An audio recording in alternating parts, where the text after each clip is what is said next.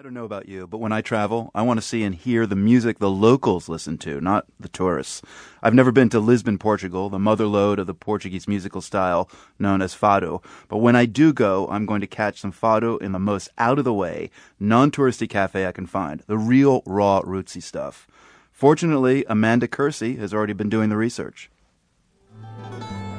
If you go to Lisbon, you go listen to Portuguese fado, the city's music about fate.